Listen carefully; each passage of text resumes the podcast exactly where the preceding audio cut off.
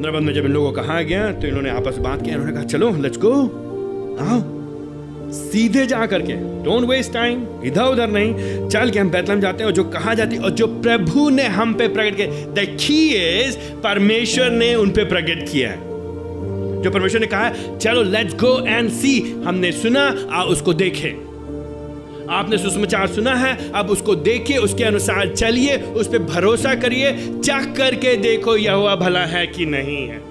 जिन्होंने उसकी ओर दृष्टि की, उन्होंने ज्योति पाई और उनका मुँह कभी काला नहीं हो पाया। किस किस संदर्भ में, किस मायने में जिन्होंने उसकी ओर दृष्टि की, उन्होंने परमेश्वर की ज्योति को देखा और वो कभी भी निराश नहीं होंगे कि परमेश्वर उनको अनंत जीवन देगा ही देगा, उनको पापों से मुक्ति देगा ही देगा, उनको अपने साथ लेकर के जाएगा ही जाएगा, हमेशा बना के रखेगा, वो हमको बनाए रखेगा। तो उन्होंने क्या किया? उन्होंने सोलह पद में वो जल्दी से क्या समय नहीं लुक एट द लैंग्वेज जो नैरेटिव वृतांत होता है, कहानी में जब लेखक लोग एक एक शब्द सोच सोच रहे उन्होंने किया सीधे बैतलहम में, शीघ्र गए, समय नहीं बर्बाद किया। जो उन्होंने सुना, जैसा प्रभु ने कहा, वैसा किया, और वैसा ही उन्होंने पाया भी, क्योंकि परमेश्वर, जो बाइबल का परमेश्वर है, वो सच्चा परमेश्वर है।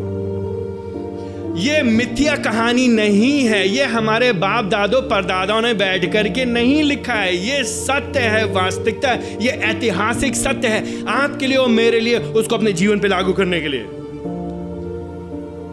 सत्रह पद में ये देख करके जब उन्होंने देखा कि प्रभु जी ने जो कहा था, वैसे हुआ तो क्या क्या उन्होंने सत्रह पद में? उन्होंने कहा, ठीक है, अब हमने सुन लिया, अब हम जान गए, अब छोड़ो, क्या ज़रूरत है? चलो, सही निकली बात, भाई, बढ़िया थी, बढ़िया बात बोली थी, भैया। भैया, संदेश तो बढ़िया था, मज़ा आ गया भैया, संदेश बढ़िया था। चलिए वापस चलते घर। What did they do verse 17?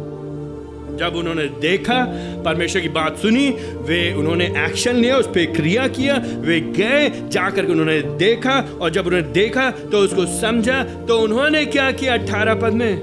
उन्होंने वहाँ पे सब लोगों से, बस 18 सब लोगों से जो क्या कर अरे भैया, मालूम है क्या हुआ? प्रभु जी ने हमको दर्शन दिया। अरे, मालूम भैया क्या हुआ? प्रभु जी ने उद्धार करते भेजा है। मालूम भैया क्या हुआ? और वो जो बाला को देख रहे हो, वो एक्चुअली में स्वयं परमेश्वर देह में आ गया, जिसका इंतज़ार इसराइल कर रहा ये है मसीहा हमारे सामने, ये है यीशु क्रिस्ट। उन्होंने ये चिंता नहीं की कि नौकरी से निकाल देंगे लोग